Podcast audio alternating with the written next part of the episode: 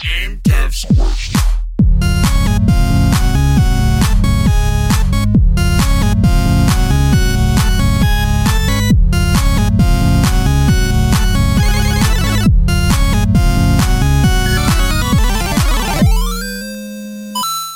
Hey guys, it's Red here with Game Devs Quest, your once weekly podcast following two game dev scrubs into game devdom. If we can do it, you can too. And that's right. You might have heard that eerie silence. It means I'm alone in the GDQ studios today. Uh, our boy T Dog decided to take himself a little mini vacay with his family. Um, I guess he enjoys something that they call sports. Uh, don't know much about it. Uh, personally, never seen what this thing's all about. But apparently, it's something that him and his family can enjoy together. So they flew on down to grand old Las Vegas. That's right, Sin City, to enjoy the NCAA Pac 12 basketball tournament.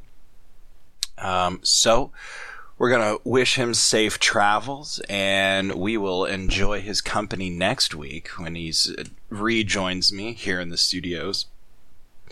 That being said, that being said, I'm going to do my best to hold this bad boy down this week. And while I don't have any deep, riveting content like Taylor does when he uh, when he rolls out these solo bolos, um, I've got some other stuff uh, I've got some other stuff to unload on y'all. And so I'm to do my best and we'll see where it takes us. First of all, I want to apologize for the episode being late, and I know that some of you are listening, scratching your heads, being like, shut up. I hate when people do this sort of housekeeping nonsense and apologize for stupid things like being late, but I'm going to do it anyways. Uh, you see, Taylor was away on vacation, um, and I told him I could take care of the episode all on my own. Um, I was going to line up some guests to have, but all of my guests fell through one by one. Uh, I had uh, guest number one uh, came up sick. Guest number two ended up having to go out of town, and then I somehow secured a third backup guest, uh, who then just uh, thought that they would be able to line up with my schedule, and then simply couldn't. And so here I am five days after the episode's due. Um, and on top of that, um, you know, my musical started this week, so uh, been working physical, grueling labor all day, then get off and have to go and freaking play music until 10 or 11 at night. Um, so it's been kind of a long week. And then to top it off, I also had a job interview this week, which was kind of fun. Um, so that's been a huge sort of stressor, kind of blocking the podcast. In fact, what was kind of fun, uh, I had to drive uh, like 90 minutes away for this job interview, and I actually, in my car, started recording like a mobile game devs quest episode and it was turning out so well but when i re-listened to the audio uh, a i was talking to my recording device uh, the wrong direction so pretty much you can hear me talking, but you mostly just get like the white noise of the freeway. Uh, and my car is not a quiet one. So uh, that was kind of a huge bummer. um, but yeah, you know, it's been with all of these things going on this week, it's been kind of a, a really fresh reminder of something. And also, I I reached out and got some questions from some people, uh, so we might we might be doing like a game devs questionnaire. Huh? You guys like that one? Game devs questionnaire. Um, and none of them are, are super crazy questions that uh, that I can't field without Taylor. But uh, it stirred the old noggin. And one of the things that this week has really made me remember is that at the beginning of the year, I had sort of vowed to say no more often than I say yes. Uh, in fact, um, I'll come back to this a little bit later, but um, you guys have heard me talk about it. every year before January. You know, come around like Christmas time or so, I start analyzing my list of a hundred things to do for the year. I had created it the year before. I look at the ones that I accomplished, I look at the ones I didn't accomplish, and I begin creating a new one. And this is sort of just a fun thing I started.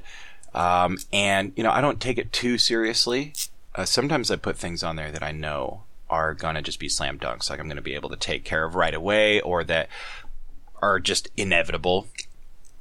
But, um, but it is a fun way for me to sort of track my goals, to track my progress in certain areas, to see, especially when New Year's revolutions are just wafting through the air like, uh, you know, like allergens in the spring. Um, it's a good way of kind of seeing where my head's at as well. What things were important to me at that moment, important enough for me to write down, important enough for me to commit a spot on the 100 list of things to do. And uh, well, 100 things is a lot, but um, and I and I never finished. I haven't finished the list once ever since I started doing this about I don't know eight years ago, ten maybe ten. I don't know how many years ago, but anyway, the goal was to say no to more things, and somehow uh, life just kind of gets away from you. And I look at the way that I got to where I am now, and of course, I get a I get the joy and privilege of speaking with you guys every single week. Um, and I get to, um, you know, I have multiple jobs that I, for the most part, enjoy, right? Because I hate being locked down. And I get to go play music with my friends and get paid to do it. Like tonight, I'll be doing that. It's tonight's our opening night for the musical. We've been play- we've played two shows already this week, but tonight is the actual opening.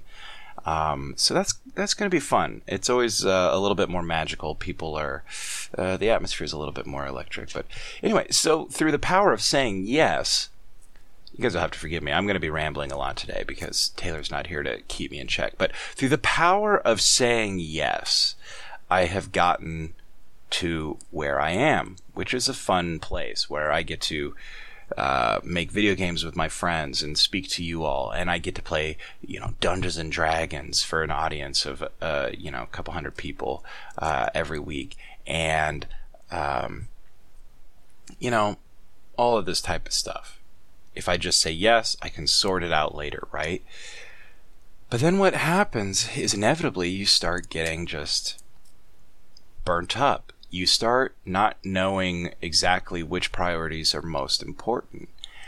And maybe you start putting family on the back burner. Maybe you start putting your hobbies on the back burner, which there are worse things to put on the back burner, but hobbies, I think, are a very essential part of keeping your head especially like in this grind culture that we have, this like rat race culture. If you have a corporate job or you got to go to an office and just like grind your soul down with a cheese grater to like make money every week, like your hobbies are the one thing that are going to sort of replenish your cheese so that the next week when you go back to freaking grate away you have something left to give. But maybe you start putting those on the back burner because you just don't have the energy or you promised somebody something that you th- you easily can deliver but you've said that too many times and so now you have multiple people that are expecting multiple things of you and and things just start slipping things just start slipping through the cracks that's not good that's not a good way to live and it's stressful and it feeds into anxiety. So if you're a person prone to anxiety or stress, like these things are going to eat away at you. And this is what ha- this is what's been happening with me. And you know, I'm going to give you guys a bit of real talk. Like we we've you've heard me and Taylor talk about this on the podcast before, but I think after doing two years of this show, you all have sort of sensed it that the goal is very fluid and sometimes it's slipping through our fingers and other times we hold it perfectly cupped in our hands. Um, but for me, especially when I start getting busy or I start overcommitting to things, it's very easy for me to put my goals and aspirations in regard in regards with game dev and game dev's quest on the side burner um, and just try to coast along with it the best that I can. And so, you know, here we are two years later, and I don't have any idea where I was going with that exactly. But I think I was, I don't necessarily think that I have personally delivered on many of the promises that were made at the very, very beginning of this show, but it has evolved into something so much more for me. And seeing, um, you know, the community interact the way that it does is great. And I do really believe that the game dev community is one of the best that I have ever been a part of. It's just so supportive and so uplifting, aside from like the occasional drama that I've seen that just makes me want to just slap people. Uh, that's like a one in a million event, though. Uh, I, you know, since the one thing that I've seen, I haven't seen it ever again. Um, I don't even know why I brought that up. I'm not going to describe it for you guys on the podcast, so sorry.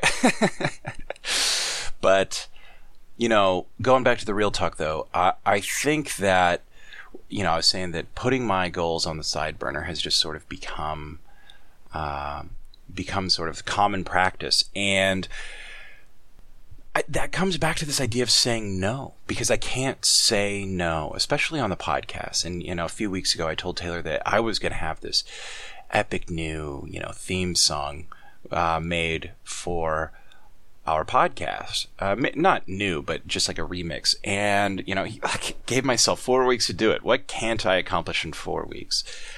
Well, I'll tell you, I can't accomplish having this new remix for this song. And part of it is I thought it would be easier. Um, part of it is that you know we were talking before about this project that me and Taylor worked on uh, that we ended up just kind of having to back out of. I think we talked about it a month ago or so. Um, and we didn't go into too much detail, but like that has sort of like poisoned my creative well in a way, especially in regards to music. And so, and then part of it too is just the fact that I couldn't find the freaking original file for our music. Like I wanted the actual you know, project file, not just not just the wave file. I wanted the actual project file so that I could uh, manipulate what I was doing with that more and change it up and um, delete things without like having to torch whole sections of audio. Um, and so again, it just overestimated what I was going to be able to do just based on all of the just based on the simple factor that hey, I can make music. I'm good at music. So we're not getting new music uh, very soon, but it is in the works. Uh, I have found the file, um, and I like what me and Taylor want out of it. And now I just got to do it. But I'm working full time jobs with my side hustles. Got this freaking musical going, which is like essentially a part time job every week. Um, so you know, working many many hours on top of trying to um, pretend, right? This is where I, I think I was going earlier uh, with this game dev thing. Uh, on top of like trying to pretend that like yeah someday I'm gonna be this like great game developer, um, and uh, you know that is a great I think like goal to hang on to, but again circling back to this idea of saying no is that I think I need to be more realistic with myself and more realistic like with where my goals lie. And you know part of the initial premise of this podcast was that like Taylor like he was teaching me all of this code and all of this stuff. And I think that I got pretty self proficient there for a little while but then things got away from me and I haven't gotten to where I want to get and will I ever? I don't know if I will. And I think I just have to admit that that is not where my skills in game development lie. And there are so many of you guys out there that are able to just admit this that, you know, that we all have a passion for games, which is why we're here. We are the types of people that we play a game and we thought to ourselves somewhere along the lines that that's something that we can do. But to realize that sometimes it's not a solo effort if that's not where your skills lie or where your passion lie, that is not a weakness.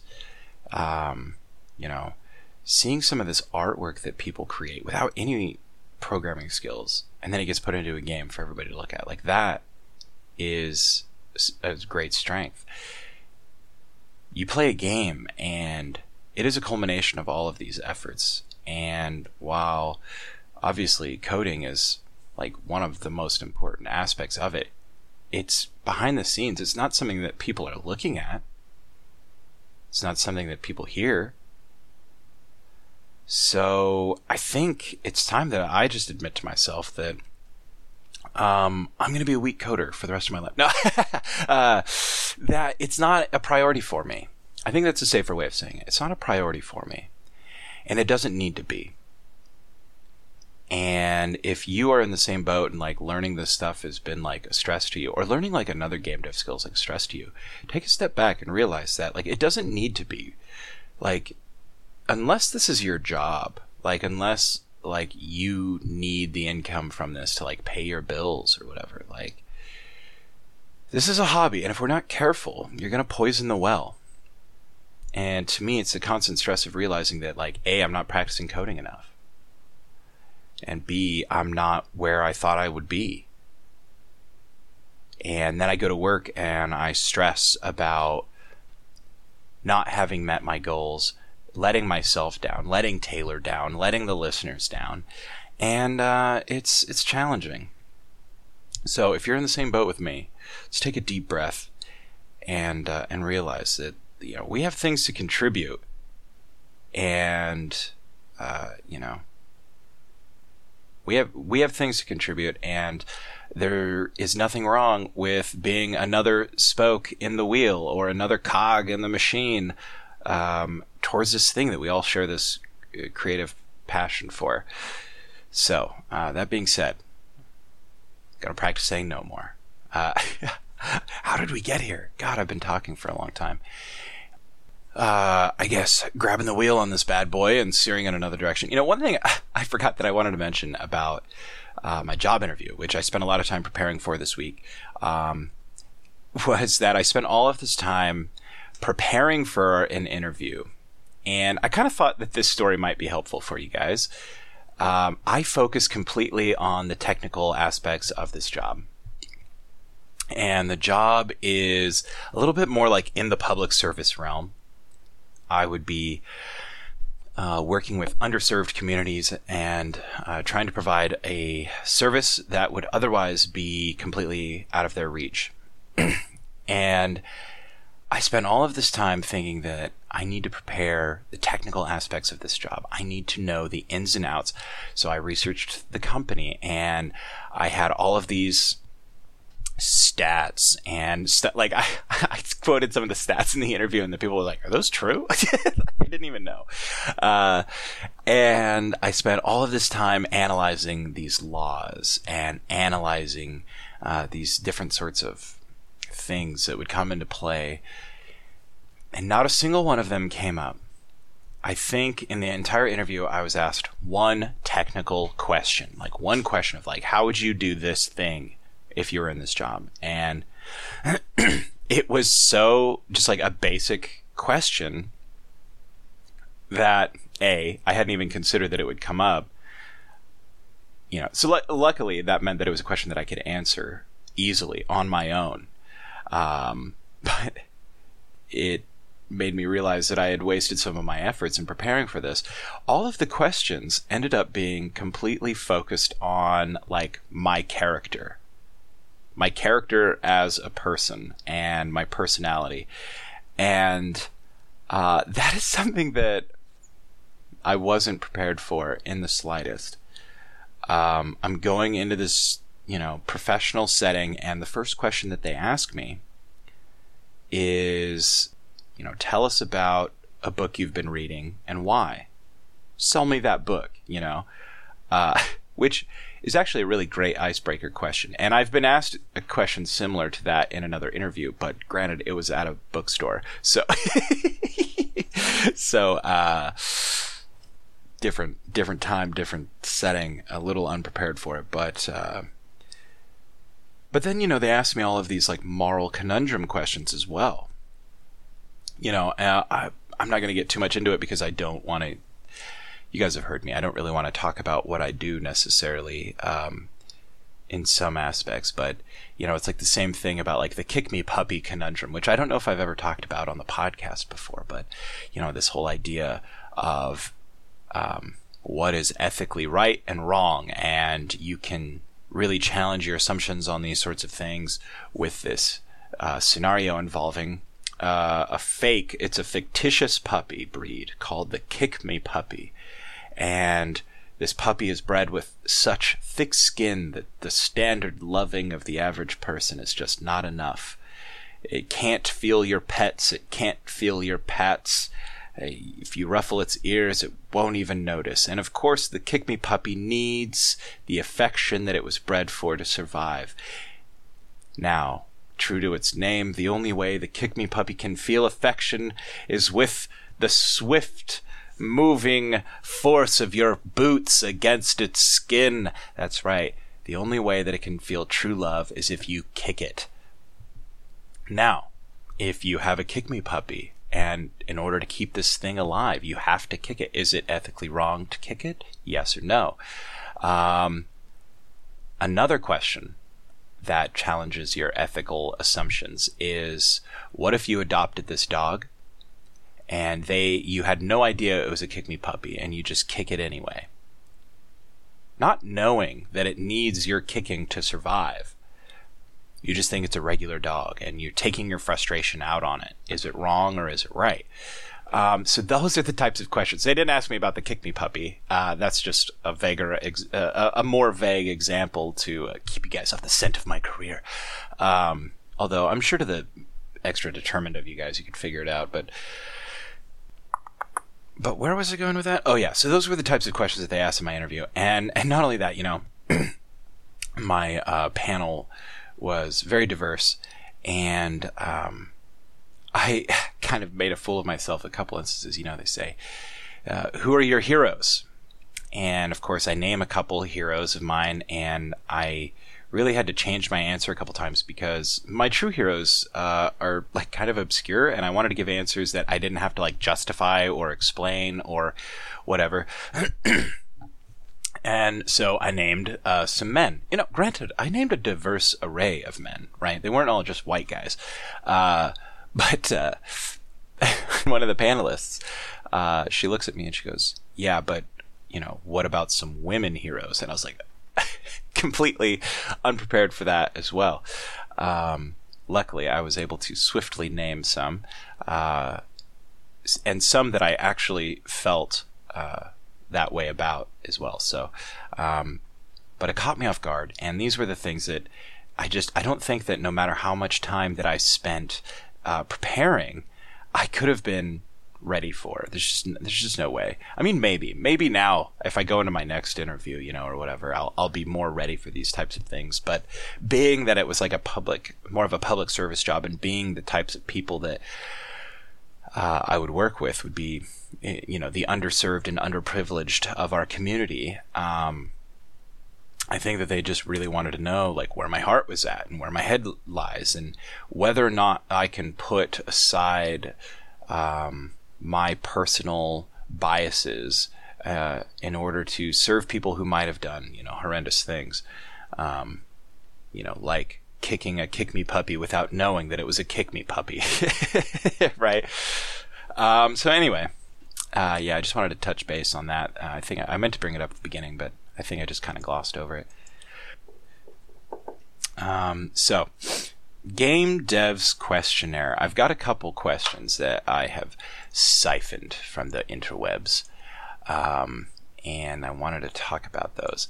Um, and the first one I sort of touched on earlier. Uh, and that is I got a question uh, off of our email. And it said, Haven't heard about Rhett's list of 100 things to do this year. Any updates on how that's going? And I think I gave a little bit of update on how that's going. Uh, one of them is going horribly. Saying no more often than I say yes. Um, which is a really hard one to do, especially if you have to say no to friends, um, family sometimes. Uh, you know, I've had to, uh, you know, I used to just not bail on family events, but uh, this year I have been. But it's been hard. It's been really challenging. And one thing I haven't said no to nearly enough is overworking myself. Um, you know, I will be the first one to jump at an opportunity to go and and work. Uh, you know, do a big job that's a six-hour drive away, not realizing that like I'm gonna have to freaking go the night before just to get there on time. Um, you know, so things like that. I I, I just got to practice more. So I'm working on that. But however, uh, the rest of my list, um, you know, it's only March. Actually, I guess it's almost April, uh, and I haven't completed the equivalent uh, fraction of things on my list as there is time in the year. Does that make sense? Um,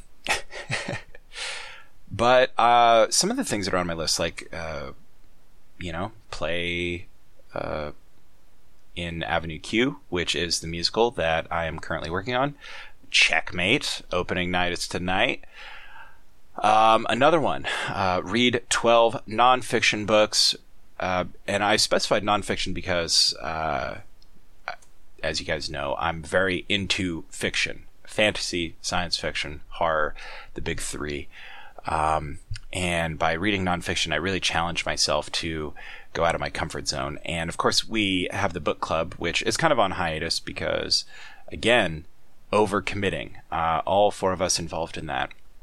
I think really overcommitted, and the books kept getting bigger, and time kept getting shorter, and I had all of these other commitments, creative commitments to be a part of, and the editing process for a podcast that was that long was just too much for me, and it slipped through the cracks. Uh, so we're on hiatus for the time being, but there will be more episodes coming out eventually uh, because we have a bank of them. But anyway, um, reading the nonfiction books is just a more challenging way for me to broaden my horizons, to read about things that I might not have otherwise known about, uh, or uh, or read about things that I'm passionate about that um, I'm just interested in knowing more about. Um, so yeah, read 12 nonfiction books, read four fiction books this year. So 16 books total. I think I can do it. I think I'm on track to do it some of the nonfiction books I've picked have been quite a bit shorter. I just recently finished one by a historian named Mary Beard called Women and Power, which is sort of a look at the uh, power dynamics of uh, powerful women throughout history. Um, and uh, definitely well worth the read. I think it's, I got it right here. It's only like, yeah, 100 or so pages. Um, and it's very well written. Mary Beard's a cool person. Uh, she also wrote a really good book called SPQR, which is all about uh, this brief window in the Roman Empire. Uh, one of the more interesting windows, as she puts it, uh, starting around the time of Cicero um, and going on to, I don't know when, I think it's like 100 years. But yeah, where was I going with? Oh, my list. Uh, so yeah, I'm doing okay on that list. Um, one that has been on my list for like five years is complete a novel. Uh, haven't completed a novel yet, although um, I do have a couple works in progress that are very close. I don't know why I don't just take the time to do that. Probably the same reason why I didn't take the time to edit our book club podcast, or why I didn't take the time to like actually, uh, you know, become more proficient in coding. Uh, uh, because I can't say no. Um, another thing on my list um, was I put this one on there because I know I knew that I was going to do it, but I'm going to go to Yellowstone, so that'll be another notch in my list.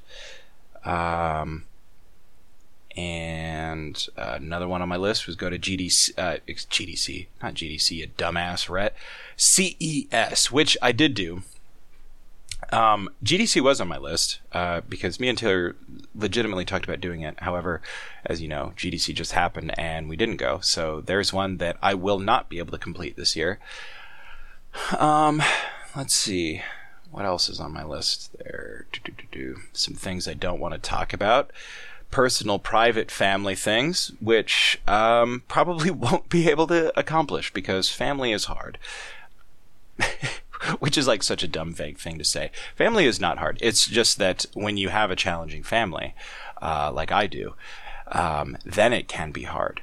So, um, the things on my list, I'm not going to go into detail on these ones because they are private, but it just inv- uh, just involves being, um, you know, more available for uh, some of my family members and being more understanding of their hardships um, you know, just I guess the goal in that regard is to be a better family member, uh, which I think I just said, not going so well. I'm a horrible person. Just kidding. But anyway, moving on from this one, um, I can touch base more. Uh, about how my list of 100 things is doing later on in the year, uh, maybe in the summer. Um, one thing that's not going well either, uh, doing four uh, one mechanic game jams. Uh, we are like past the first quarter almost and like haven't done one yet. So shame on us. Uh, we'll be trying to hit that soon.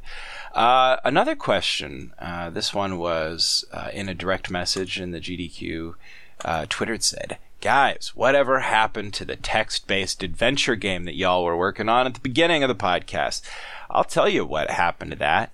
Um, me and Taylor got bored and we were creating this really cool game. For those of you guys that don't know, it's this text-based adventure. We created this whole stat system, really simple stat system, um, and this little kind of rock paper scissors based combat system, um, and an inventory system, and all of these things. And the uh, the idea behind this game was that you would be summoned to this like tournament, this like a, this little village, in which was held a tournament, and uh, there was like a timer, so the game had like a definite like ending point, uh, an ending state, and you would basically spend action points and time to like maneuver around the village to take part in different things, as well as competing in this arena.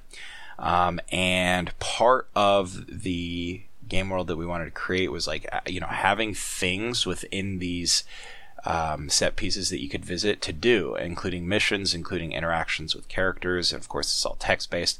But uh, we also really wanted to have like a mini game that people could play, and we settled on blackjack, uh, which was a little bit harder to code than we anticipated. However, Taylor slam dunked it, but then we got really carried away with like the ASCII art and um, all of these things, and you know uh, we figured out a really cool way to lay it out in the console and all of these things. And I, I think like we were mostly done with it, but like by the time we spent all of this time on blackjack, like we just kind of got burnt out. Like it ended up being like the most ambitious part of our game. Like I don't even think like our combat system wasn't as involved. Like everything up until that point was like not as involved as the blackjack was.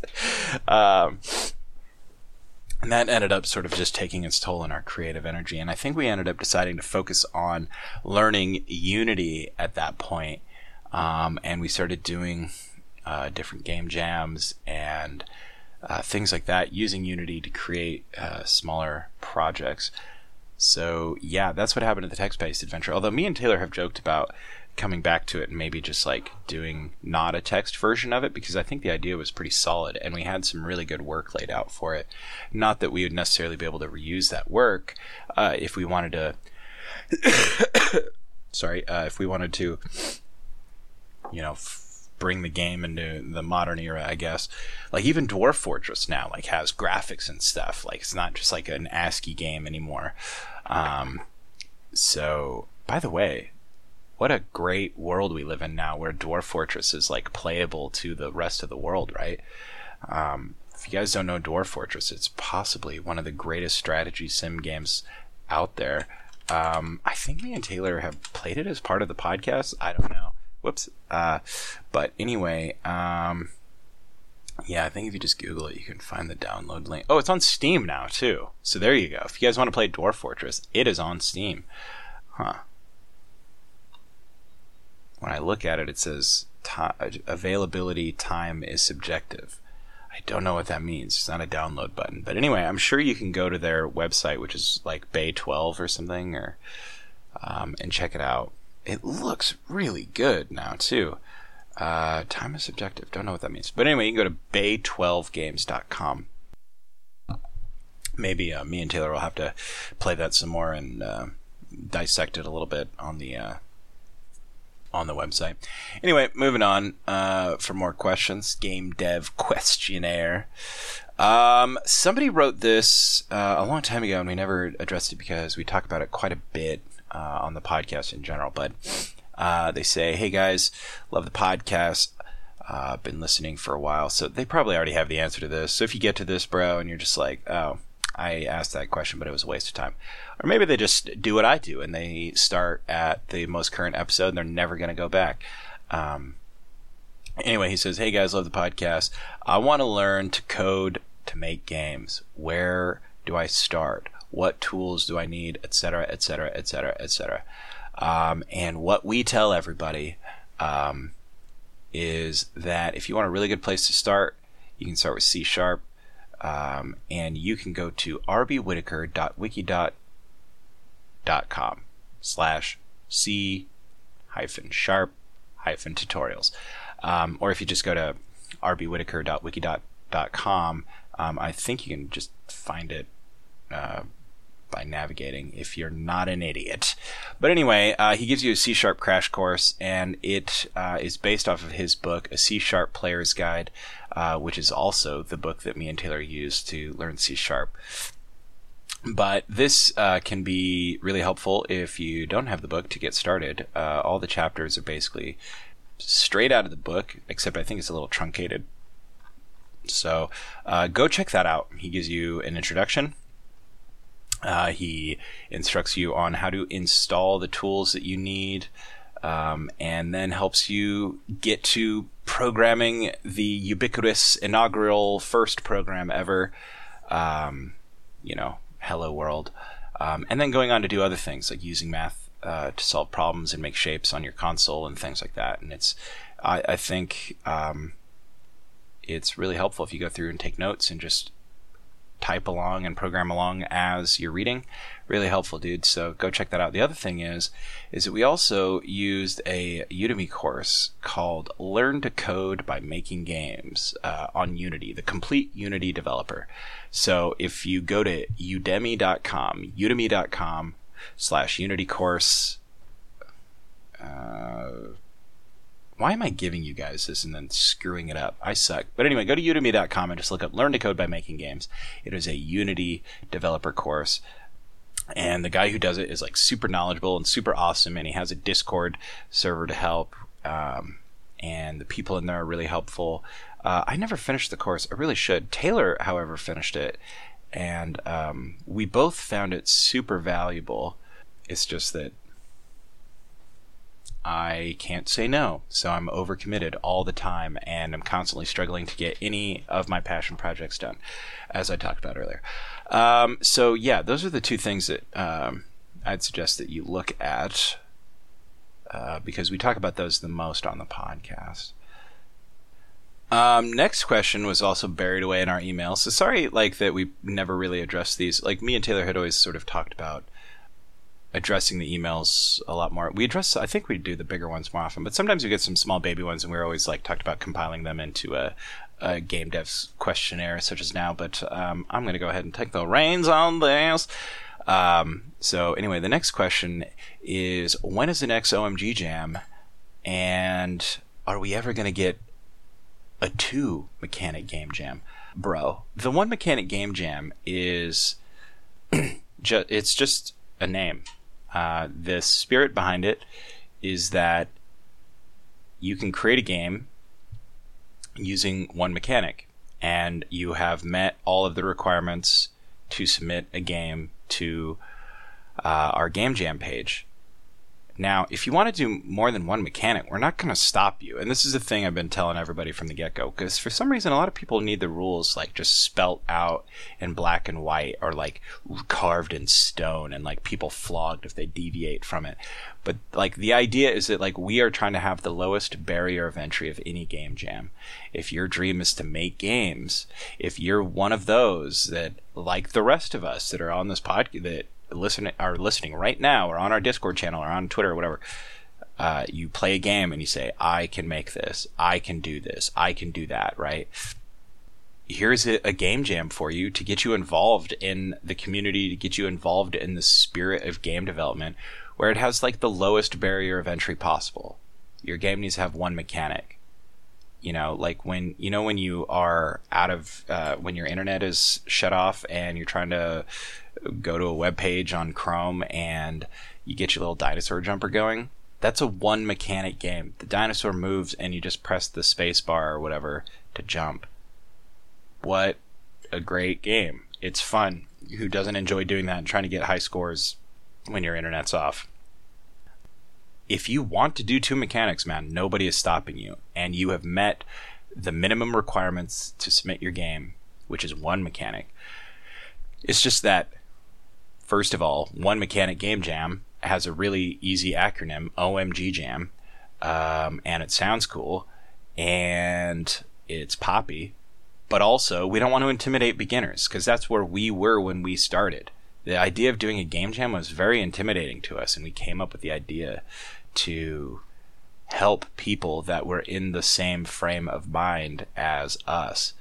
So, do your two mechanic game, bro. Do your three mechanic game. Or better yet, do whatever you want. Just join the game jam and make a game and put it in, and then don't be a stickler about the rules. Just follow the spirit of the game jam protocol. Um,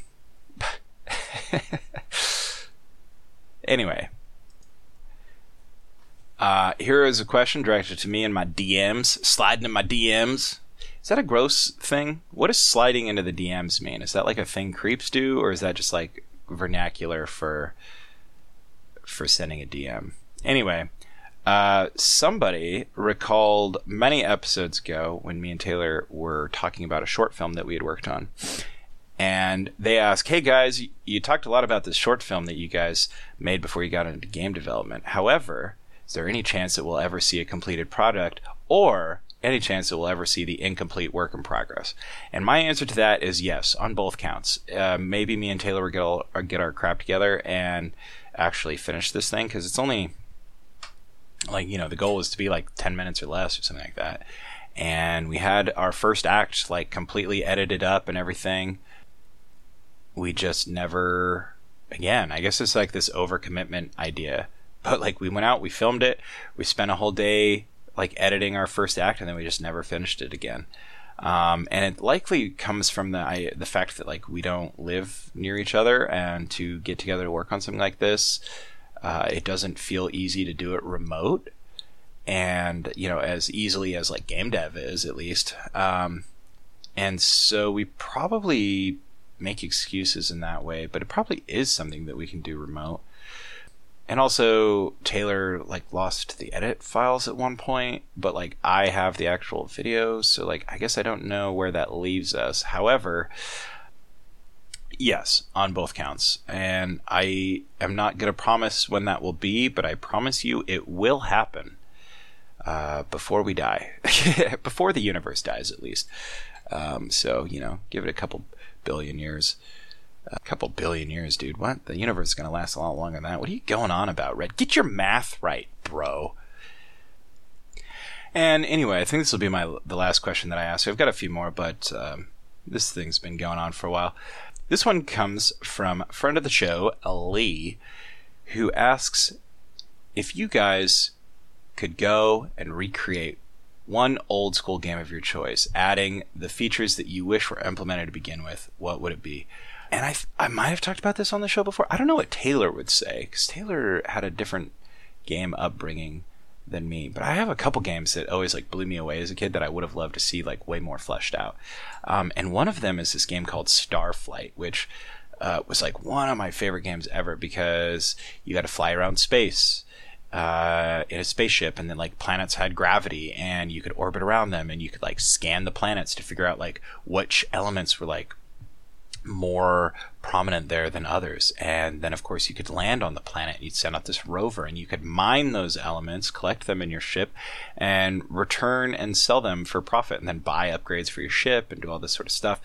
Um, buy more fuel so that you can continue to explore the star system and. Uh, you know things like that and i think for its time like the game was so mind-blowing like it's crazy because i think the game was made in the 80s um, and then was later ported to like I played it on the Sega Genesis, uh, but I think it was a PC game originally.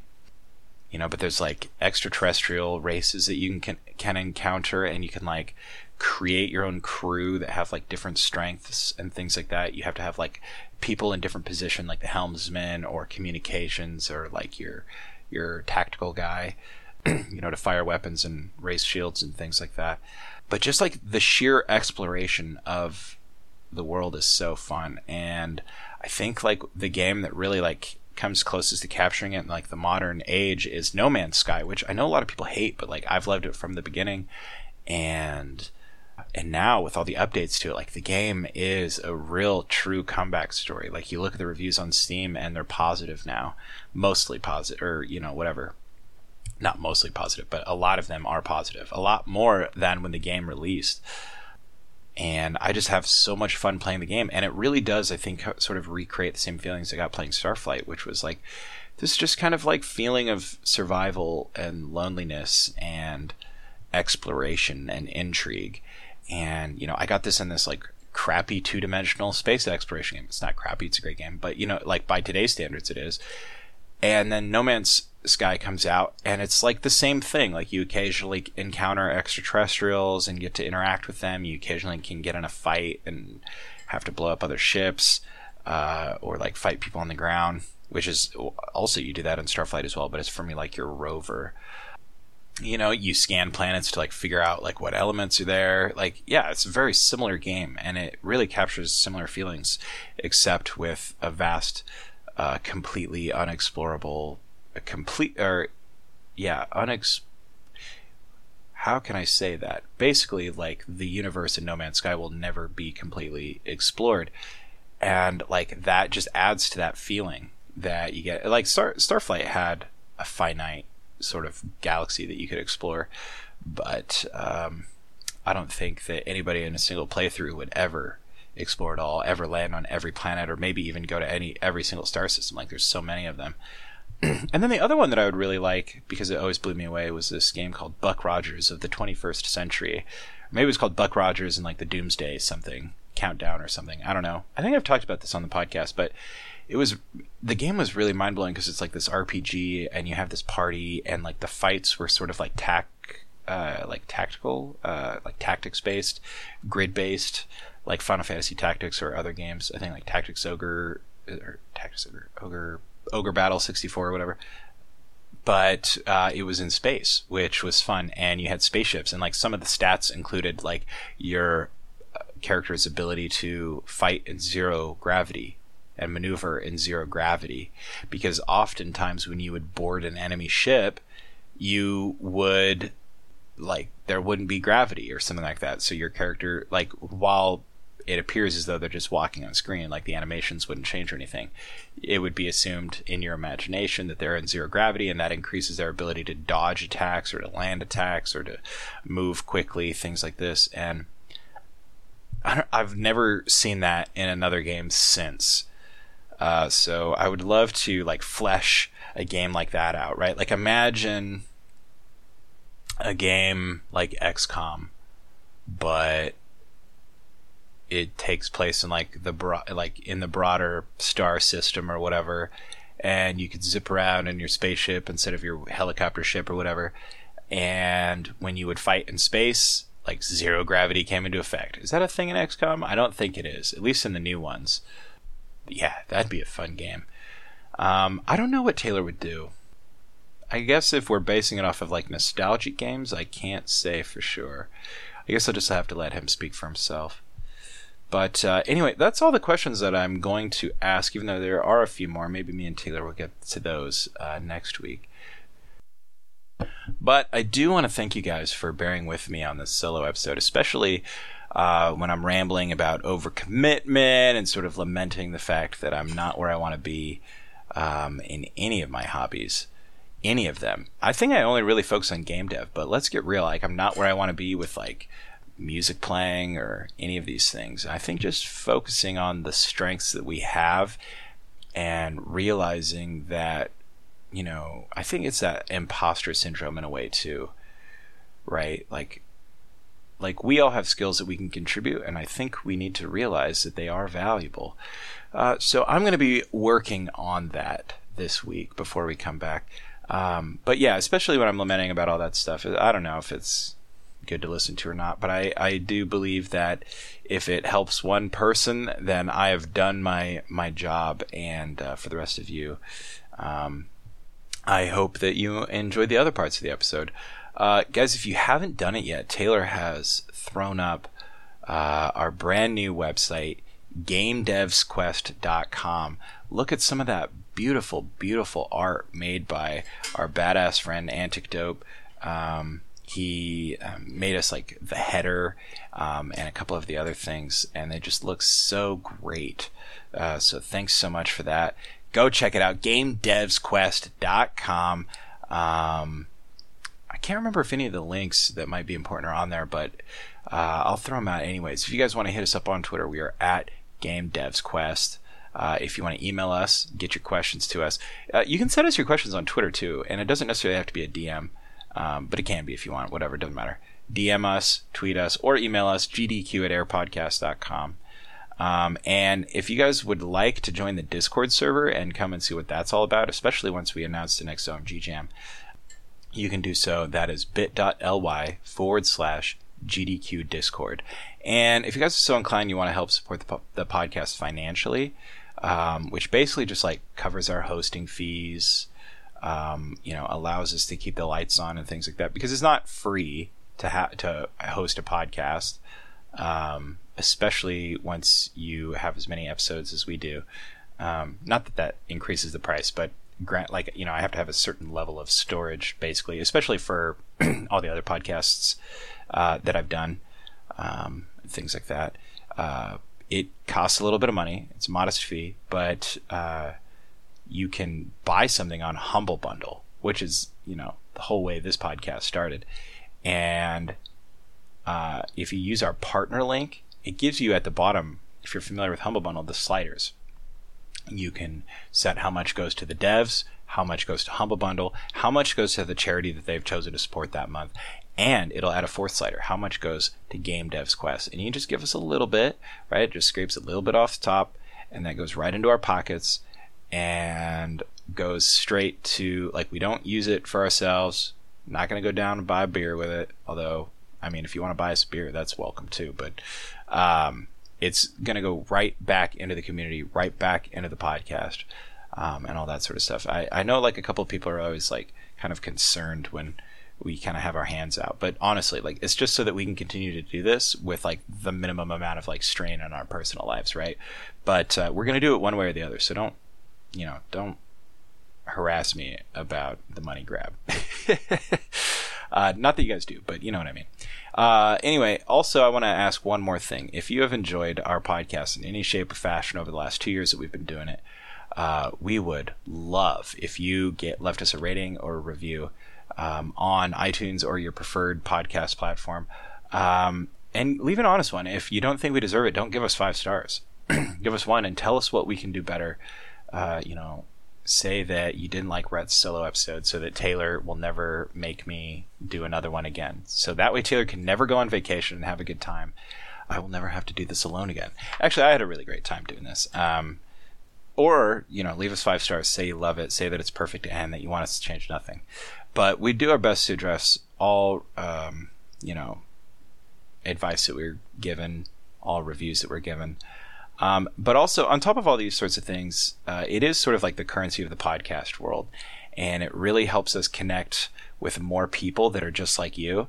Really helps us, um, you know, find more like-minded people to come and chill in the discord and share their passion for game dev with the rest of us and you never know you know who your review is going to touch um, and that person might just be like somebody who might be like even helpful to you in a way, like on the Discord server. So, um, if you got a minute, go ahead and please do that. Otherwise, hey, no worries. I tried, and we appreciate you guys tuning in anyway.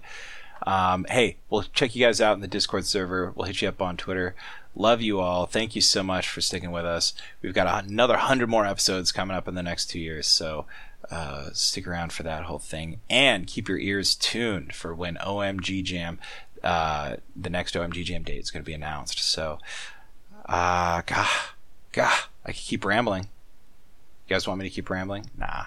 All right, I'm gonna sign off. Much thanks to my bro Taylor. Uh, love you, miss you. Can't wait to have you back on the show. Hope you had a very safe trip, and of course, much thanks to our lovely listener. That's you. Until next week, guys. This has been Game Devs Quest. I'm Rhett. Cue that music. Thank you.